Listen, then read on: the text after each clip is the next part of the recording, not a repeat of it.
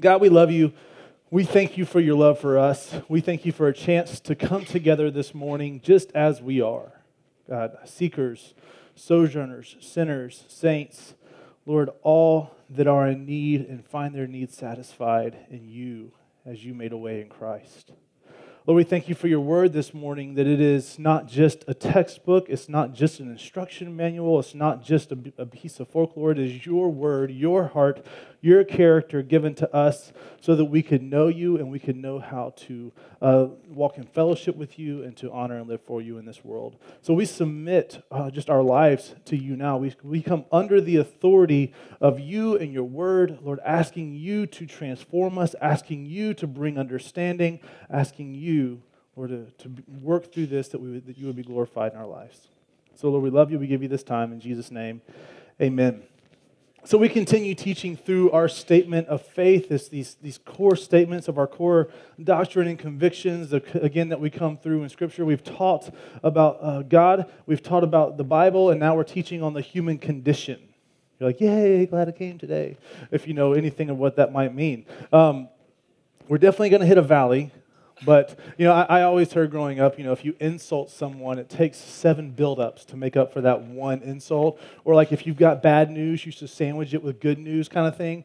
And, and thankfully, that's kind of where we're at today. We're going to kind of go up the roller coaster and get to the peak, and then we're going to scream as we go down to the bottom, and then we're going to come back up to the to the, just the fun thrill ride at the end. So that's kind of that's kind of today. But we're thinking about the human condition and talking to Sanj beforehand. It brought something back to mind that I saw this week, and we hear echoed in our culture all the time. When we think about the human condition, we think about the state of man, the hope of man, the promise of mankind. Like, what, what is our purpose in this world, and what is our hope? And, and more and more and more, we are hearing just the, the lifting of our own selves.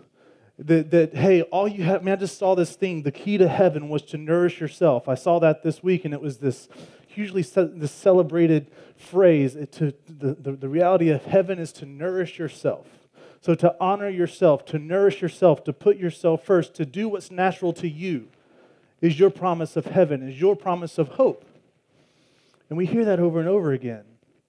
And if you've pursued that to any depths, you can attest that it's very satisfying for a while. But it ends up worse than you started. Because now you know that that doesn't satisfy. Now you know that that leads to nowhere. Now you know that that doesn't, that doesn't strengthen your hope. And if we're real honest, we all know that's because there are parts of ourselves that we don't like. There are parts of ourselves that are not good.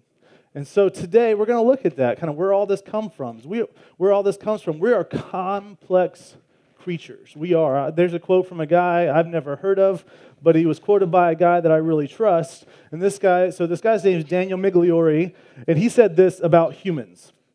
He said, We human beings are a mystery to ourselves. We are rational and irrational, civilized and savage, capable of deep friendship and murderous hostility, free and in bondage, the pinnacle of creation and its greatest danger. We are Rembrandt and Hitler, Mozart and Stalin, Antigone and Lady Macbeth, Ruth and Jezebel. We're, we're complex creatures. And man, we, we think about all this and we look at our world and we've got these big questions that every one of us consider, some more, uh, more defined than others, but we all think of these questions. We think of the questions who am I? That's a loaded question. And we, we start to answer that quickly, but then, but then we kind of hit this pause button. We're like, who am I? We think, what is my greatest need in this world? What is my purpose in this life? Or what was I created for? And then we're led to, why do I struggle? Will there ever be peace? Man, that's a current question. All of these big questions are rooted in the fact of something that we all know. We all sense it we all know that something is missing. Mark Twain, Mark Twain said this Man is the only creature in all of creation that can blush, and he is the only creature that needs to. We are the only creatures that realize that we are not what we should be, and that discrepancy is the cause of great distress. So that's our theme of what we step in today. So, as I said, we've taught about who God is. We've taught about the, the authority of Scripture and that we can trust it, that it is the, the life giving Word of God in the way of knowing Him. So, today we look at our convictions of, uh, of the human condition, of who we are. So, this is our statement that we would say. Again, we get this from Scripture, and we're going to kind of unpack this as we go. But let's go ahead and read it together. Uh, it says this about the human condition We believe that God created Adam and Eve in His image but they sin when, they t- when, when tempted by Satan. In union with Adam, human beings are sinners by nature and by choice, alienated from God and under his wrath. Only through God's saving work in Jesus Christ can we be rescued, reconciled, and renewed. So, unlike the last couple of weeks, we are actually going to talk through this statement and break it down and teach through it. Um, my, my, prayer for today, my prayer is that as a result of today, that we would all see, or, or at least at a foundational level, why, why we're here and also, and also how we can pursue to know and bring peace in this world when there seems to be no hope of peace. All of this will come through us uh, seeing all of humankind that we all have a common value, that we all have a common need, and that we all have a common hope. So let's get started. So we start with the common value. Our statement starts out with this it says, We believe that God created Adam and Eve in his image. That phrase right there speaks to every single person that was ever created having a common value. What is that common value? First and foremost, is that we were created by God. The best way to understand the workings of created things is to look to its creator. So God is our creator, and He's, he's revealed to us in His Word all that we need to know and understand about who we are and what our purpose is. So it is no coincidence that we've already looked at who God is. We've looked at Scripture. Again, I know not everyone's here every week, so you can go back through uh, on our website and listen to those past sermons, or you can just get together in the middle of the week. Crazy concept listen to it together, maybe discuss it together, maybe Re- read the scriptures that we have to help you along. Uh, you can find a lot of resources on our website for that. You can also just call me up. I always love that, and we can get together. So, but again, so it's no coincidence that we started with who God is, then we went to scripture because again, all of our understanding starts with God, and then He has made His knowledge and His way and His will and His person known through the Word. So, what is our value that we all have in common? Every person has a value that comes in the dignity given us all by God Himself. So, first is that every person has a dignity of likeness. What does that mean? Genesis 1 26 and 27 says this It says, Then God said, Let us make man in our image, after our likeness, and let them have common dominion, let them have dominion over the fish of the sea, and over the birds of the heavens, and over the livestock, and over all the earth, and over every creeping thing that creeps on the earth. So God created man in his own image. In the image of God, he created him, male and female, he created them. So just to make sure it's extremely clear, we are talking about men and women is all of mankind, all were created in the image of God, all were created equal. So we're created by the hand of God in the likeness of God. What greater value and dignity is there than that? And catch this of all that was created by God, which, by the way, all that is was created by God. So, all that was created by God, of all of that, mankind, you and me, is the only created thing that was created in his, in his image, as we call it the Imago Dei, in the image of God. So, first and foremost, we must be defined in relation to God. We must be defined in our understanding of who God is as the image of God. Those who were created, who were meant most to magnificent, in the most magnificent of ways, reveal his glory to the world. That is it. Is there a greater value than that? If you believe that God is who He said He is, that He's good, that He's sovereign, that He's righteous, that He's holy, that He's selfless, that He's all of these things, what greater value if, if that is what we were created for in His image? To magnificently manifest that glory to the world. To say that we are created in God's likeness is not to say that we are totally alike. One commentary put it this way Adam was created by divine hands, but of normal dust. Mankind is of the world, but somehow at the same time above it. When we think about our likeness of God, but yet not totally alike, what comes to mind is these things we call the incommunicable and the communicable attributes of God. Incommunicable means those that belong to God only. Communicable means those that He shares with us. Would you like some examples? Sure, I'll give you some. So, some incommunicable examples would be the incommunicable, attributes. The ones that we are not like God would be that we are not sovereign as He is, we are not eternal as He is, we are not self existent, and that we need. He needs nothing and needs no one. We are not omnipresent. We can only be here. I cannot be here and at home at the same time, although sometimes I would like to still be in bed. Um, we cannot, we're not omniscient. We can only know what we know, and we can only know as little as we know. We cannot know, I cannot know what Amber knows or all of it. I know what, she, anyway, she tells me a lot, but it's a good marriage. Talk. Married couples talk. Share everything. Okay. Um, caveat um, so, thinking about those are incommunicable traits. We are not omnipotent either. We're not all powerful. We have limits to our wisdom, to our ability, to our lifespan. The communicable traits, ones that we are like God, they're more of the moral attributes of God. We can be loving, we can be generous, we can be sacrificial, we can be we can show goodness, we can show kindness. These are where we are like God. So we must remember that even in these, there is a sense that they, so even, even in these communicable attributes of God, there is a part of them that are incommunicable because He exhibits all of these in a perfect and infinitely perfect way. We exhibit and show these in an imperfect and limited way, but yet they are still given to us by Him. So when we think about this, the value and the dignity of being created in the image of God in, in, to, to bring his glory to this, to this world, we must live purposefully in our likeness with God, is that is the means in which God means to bring us peace and reveal himself to the world, while at the same time we can rejoice in our unlikeness, because that's what makes God worthy and brings us much comfort in this world. I'm thankful that he's not like me because I know me. I'm thankful he's not totally like me. I want to be more like him. Hey, that's sanctification. That's the process of being made more like him through life, through grace in Christ.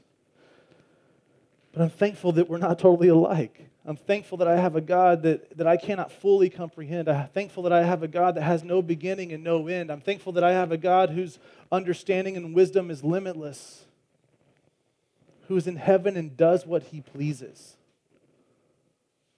So, where we are alike, we are purposeful. Where we are unlike, we rejoice. So, we have a value just in the fact that we are created in His image. We can see that every person has dignity because they were created in the image of God for His purpose. This is another cause for value that we were not just created in His image, but also created to share in His purpose See, we, we can, when we think about purpose, we should think about work and active participation. And I think that we can make the mistake that work did not exist until the fall, that work was a curse of the fall. But part of God's intent in creating us, creating us was to actually partner with Him in the work of this world, even in its perfection. What is that work? What is it? I've already kind of said it, is to glorify him and steward his creation. We see this in Genesis 1:28. It says, "And God blessed them, and God said to them, that's Adam and Eve, be fruitful and multiply and fill the earth and subdue it and have dominion over the fish of the sea and over the birds of the heavens and over every living thing from the moves uh, that moves on earth." And just to be clear, when we see about being fruitful and multiplying, he's like that's good, right? And what it takes to do that is very good. Sex is good. But really, the mandate there is again, as his image bearers, when you be fruitful and multiply, you are multiplying my image across the face of the earth. And it is God's glory that, that, that is the point of it all. And so, through his image being made manifest through his creation and his, his pinnacle of creation, you and me, we are doing the work of spreading his glory across the earth. And then we see here Genesis 2:15 it says the Lord God took the man and put him in the garden as, as well as the woman of Eden to work it and keep it. This is before the fall. So he says here, steward my creation. Steward it. I care about it, so therefore you should care about it. Steward it, tend it. And it was not toilsome. So we see that we have dignity and that we were created in his image, and also that we have dignity and value that we were created for his purpose. So every single person, every single person, starting with you, and then every single person you can think of in your life and beyond, the people that all of a sudden when we, when we stretch, we're like, well, that person can't have a purpose. They're evil. That person can't have a purpose. They're, they're, we have all sorts of reasons that we could dismiss someone as having purpose. But yet, every single person that has been created has been created for this purpose. There is a purpose. My prayer for us is that we see the value of every person, that they, were created in the image of God for his purpose. Man, start with yourself. Again, this is not what we started talking about with just value yourself. Again, hopefully you see where that finds its roots in good truth, but then it gets it goes awry very quickly. But yet, to understand your worth from the, from the point, from the origination point of who God is and then his intent for you, then all of a sudden it's a great thing to celebrate your worth because all of a sudden you're not celebrating you, you're celebrating the Creator God. So, every person has value in the image of God and as, and as they were created in his purpose. And then we think about kind of one last thing of creation. All of mankind was created in God's likeness for his purpose, but mankind was also created in freedom freedom of this relationship that we've talked about in here before. And we think about this likeness, as we've already heard, we think about freedom, neither are absolute. Our likeness is not absolute, as we already talked about. Our freedom is not absolute. Our likeness does not mean that we are equal, and our freedom is not limitless. God is a God desiring relationship and created us for that, but He is also a God who is wholly different both in qualities and position. So, therefore, He demands and is worthy of our submitting to Him. So, the greatest end of our freedom that we were created in is, is so that we would choose to glorify Him and enjoy our fellowship with Him. That's the greatest end of our freedom. But how do we use this freedom? How did Adam and Eve, and we can, as we go forward, we'll see that when we talk about Adam and Eve, we are talking about us. So, how do we use this freedom? What happened? Let's look at our next session of our statement to guide us and to see that all of mankind not only has a common value, but we also have a common need. Our statement continues and says this it says, But they sinned when tempted by Satan. In union with Adam, human beings are sinners by nature and by choice, alienated from God and under his wrath. So, I hope, I, I don't know if I took us to the top. I hope y'all enjoyed the top. I don't know if you realize that we were there. We're already going downhill, okay? But we need to feel this. We need to feel the weight of this. We need to feel the sting. We see our common need in that man fell. We all sinned. And our, and our union with God was broken. So God had created all things good. He'd given mankind dominion in and over all the earth. And he gave them one prohibition, one thing.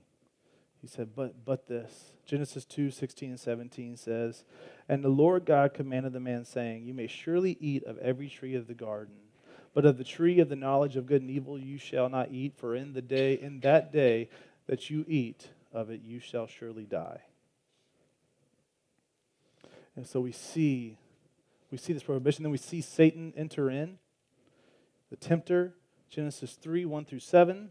We're going to read all, all seven of these verses. It says, Now the serpent was more crafty than any other beast of the field that the Lord God had made. He said to the woman, Did God actually say, You shall not eat of any tree in the garden? And the woman said to the serpent, We may eat of the fruit of the trees in the garden, but God said, You shall not eat of the fruit of the tree that is in the midst of the garden, neither shall you touch it, lest you die. But the serpent said to the woman, You will not surely die. For God knows that when you eat of it, your eyes will be open, and you will be like God, knowing good and evil. So, the, so when the woman saw that the tree was good for food, and that it was a delight to the eyes, and that the tree was to be desired to make one wise, she took of its fruit and ate, and she also gave some to her husband who was with her, and he ate. Then the eyes of both were opened, and they knew that they were naked, and they sewed fig leaves together and made themselves loincloths. So we see here when tempted, when faced with the deception and the lie, they believe the lie, and, and, and, that's, that mistake is not their biggest sin. The biggest sin was that they chose that their way was better than God's way. They denied God as the sovereign creator God and placed themselves as their own sovereigns. And that has been the sin of every man since. So we see first that the, that the first people, Adam and Eve, sinned. And in that moment, in that moment is when sin entered mankind and into the entire world. In that moment, relationship was fractured mankind's relationship with God, mankind's relationship with one another, and mankind's relationship with creation. Mankind, as the pinnacle of creation, made the way for the corruption of all, all things. So since then, we all, as the offspring of Adam and Eve, have been sinners. And we see here it says, We are sinners by nature and are sinners by our own actions. So we're not sinners because we sin, we sin because we're sinners. And we don't like that. But uh, that's, that's better that way. Let's keep moving forward. And so when we think about us being sinners in Adam, we can look to Romans 5 now, moving to some of the New Testament here. Look at verse 12. It says, Therefore, just as sin came into the world through one man, and death through sin, and so death spread to all men because all sinned. We see there the summation of the statement in our, in our, in our statement that we sin because we are, uh, it says, but, but they sin when tempted by Satan in union with Adam. Human beings are sinners by nature and also by choice. So it's not just that, because we, a sense of injustice rises up when we think, well, Adam and Eve did it, I didn't. Why are we being held accountable for them? But again, because we are all of the same line, we are all sinners. But then also, we cannot deny that each one of us has indeed sinned. Each one of us, even if it weren't for Adam, are to be held accountable. We have grounds for being accountable. Let me just remind you of what sin is. Sin only exists as defined by God. Sin is defined by anything falling short of God's righteous standard. God is a righteous, holy God who created his who created us to again in his image to embody and exhibit his image in this world. So, therefore, we are to exhibit that righteous standard. Sin itself is an archery term. We've said it in here before. It's an archery term. Uh, in archery, you've got the perfect bullseye, right? Your, your arrow hits there. The word sin is anything outside of dead center in archery. So that's the same word used. It is, it is any measure of missing the mark. So in archery, if you, if you miss here or you totally miss the target altogether, it is the same word. It's sin. It's missing the mark. And so we can see that every one of us, in some way, whether in our minds we're here or way out here, have missed the mark. We have all sinned. So if your sense of injustice rises up that we're being held accountable for Adam, you can just, let's just be humbled again and remember that we all have reason to be held accountable. And so we see that we've all sinned. So we see the common value created in the image of God for his purpose, but we also see a common need that we have all fallen. We have all had this fracture of relationship, this fracture of, of, of, of this just from this denial of who God is. So God is the righteous and just God. He had to speak judgment on his creation, or else he could not be righteous and just. And as that happened, all of creation, all of mankind came under his wrath. Yep, we're going to come up out of the valley soon, but let's make sure not to rush it. Genesis 3 16 through 19, we see God's spoken judgment here. He turns to the woman and he said, I will surely multiply your pain and childbearing. In pain you shall bring forth children. Your desire shall be for your husband, and he shall rule over you. And to Adam he said, Because you have listened to the voice of your wife, and have eaten of the tree of which I commanded you, you shall not eat of it. Cursed is the ground because of you. In pain you shall eat of it all the days of your lives. Thorns and thistles it shall bring forth for you, and you shall eat the plants of the field. By the sweat of your face you shall eat bread till you return to the ground, for out of it you were taken, for you are dust, and to dust you shall return. So we see the curse. And, and just prior to this exchange, let me just, so we see, we see just the, the visible and, and, and the experiential effects of the fall. There's struggle, there's pain, there's toil, there's turmoil. But the greatest fracture happens right before this, and it's just after, and they realized, when we just read it, we said they realized they were naked, and they, shame entered, they clothed themselves in fig leaves, and they hid behind a bush. And God came walking in the cool of the day, just as has happened a hundred times before. How many times? Who knows how many times? A lot of times. And, he, and he's walking, and they're hiding from him. They never had a reason to hide before. There was complete common fellowship between them. But they hid. And that is the greatest damage done in the fall, is that that relationship, that, that, that complete union was fractured. And from then on, we have been hiding and compensating because of shame in our sin. And we see the judgment come, but all is not lost. Before we give the relief, just let us sit for a minute. Acknowledge that God is good. Acknowledge that He created all things good. Acknowledge that He created mankind good. And sin entered the world through the deceiver in our rebellion, broke the fellowship. If we want to be angry, let's, be, let's place our anger in the right place. Our anger can only be as Satan the deceiver and ourselves in our rebellion. And let us be broken. Let us be humbled and see the heart and the intent of God in his creation and his response. So here's his response. Thank goodness all is not lost.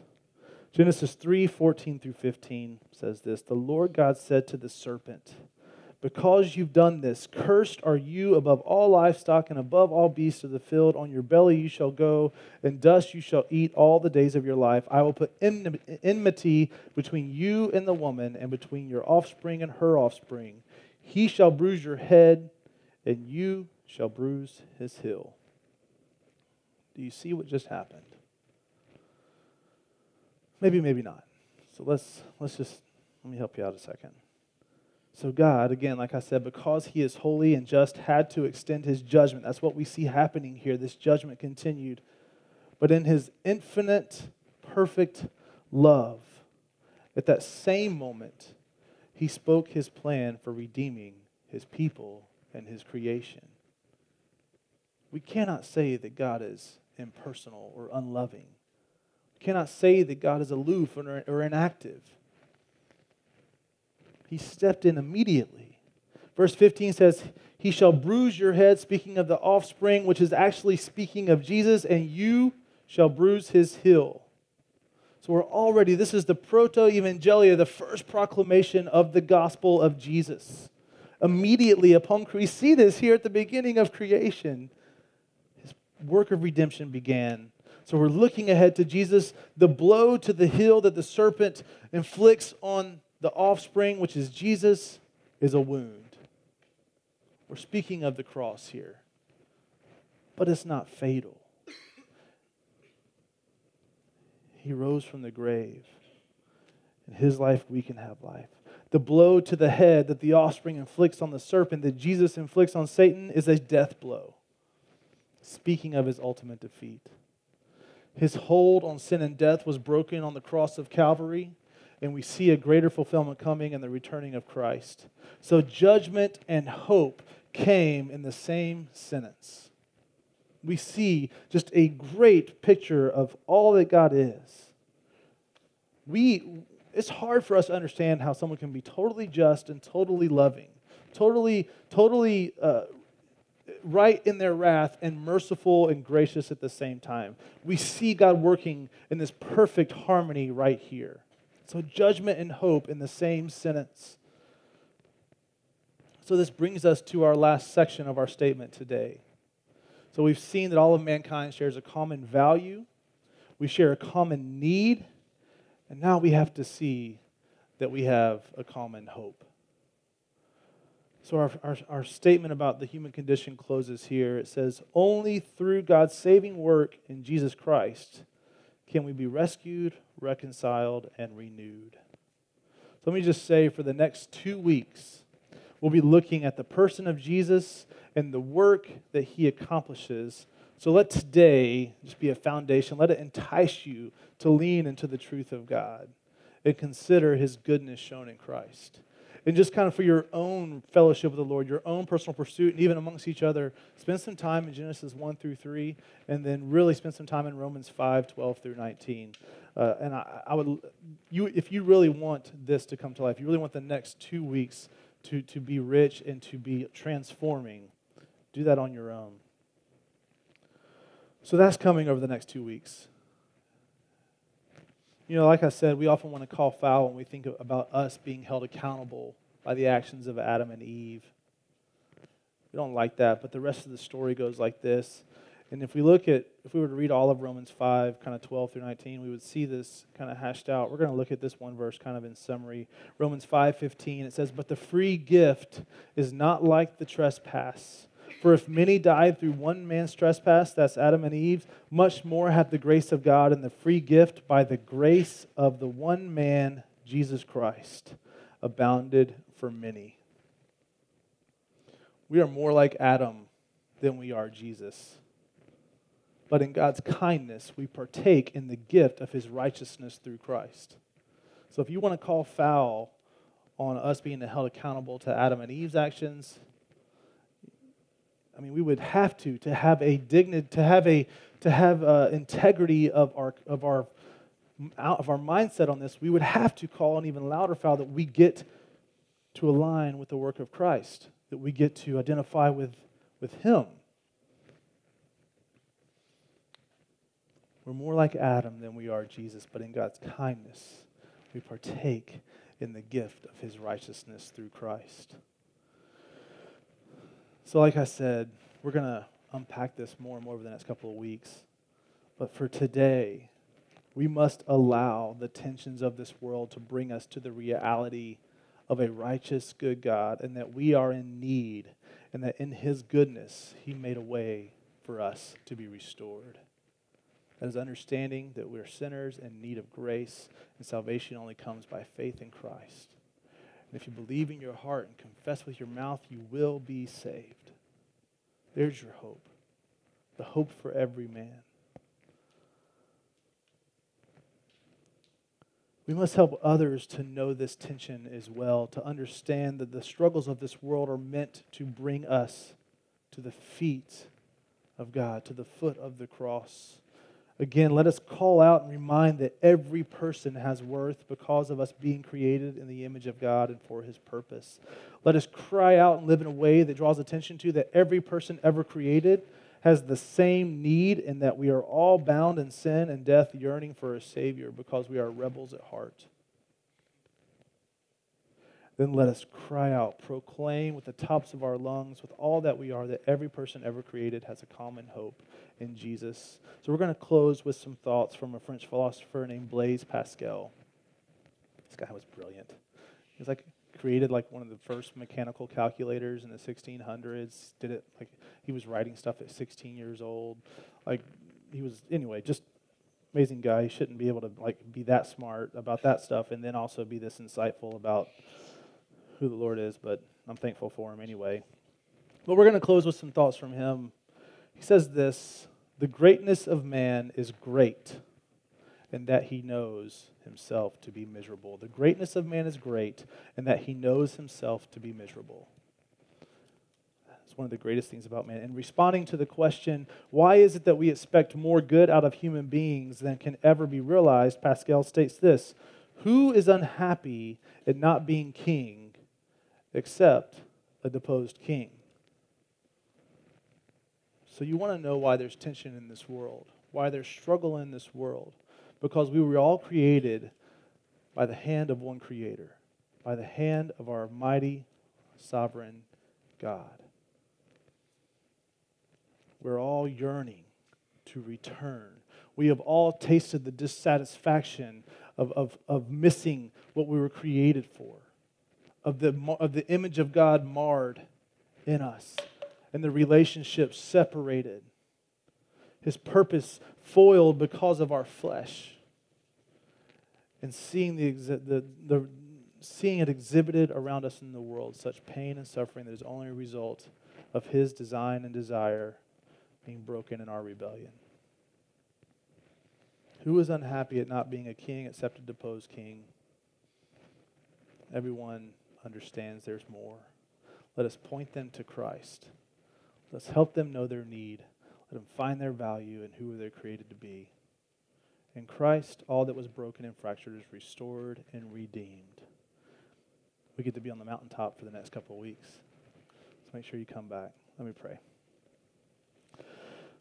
Lord, I'm in awe of you. We are not worthy of your love. We are not worthy of your intervention on our behalf. We were your prized creation, the pinnacle of your creation, those of you had, who you had brought alongside and said, Partner with me in my work in this world. Live out as my image bearer. participate in the stewarding of my creation. Let us not think that it wasn't personal when we rebelled against you. You created us for fellowship, God. You walked with us in the garden.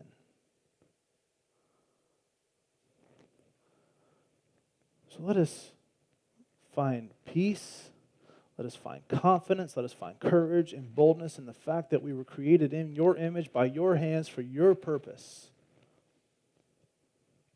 Let us be humbled in the fact and broken in the fact that we rebelled against you, that we placed ourselves as sovereign. Lord, humble our hearts. Lord, help us to swallow the truth, Lord, that we are sinners. And Lord, that that would lead us to the next breath of just the wonder, the, the, the, the scandal of radical grace Lord, that you showed us in Christ. Lord, that we can also have a common hope. So, Lord, we as your church, let us live in a way that is, is again calling that is calling out to the world these truths, Lord, that even now we are partnering and stewarding your creation. Lord, we thank you for the, the, the earthly, tangible ways that you provide and bless. But again, that we will remember the words of what does it profit a man to gain the whole world and forfeit his soul? And we would see that the greatest stewarding of this creation we can do is calling people to you to find hope and be restored. So, Lord, if there are any in this room that have not come to an understanding of, of knowing Jesus as Savior, I just pray for that comfort and grace to wash over them. I pray for clarity, that they would come home, find peace. I pray for those that have acknowledged Christ. Lord, let us not be lackadaisical or selfish in our understanding of why we are here, that we are to understand that every breath is for your glory. Lord, in the, in the goings of our days, whether we are working, whether we are playing, whether we are serving, whether we are, are gathered together as the church worshiping, that all is for you. Let us do so in a way that reflects that, that our lives are not our own. Lord, it says, Your kindness leads us to repentance. So just let us repent now. Let us confess well. Find restoration in Jesus. And live out your will in this life for your glory. In Jesus' name, amen.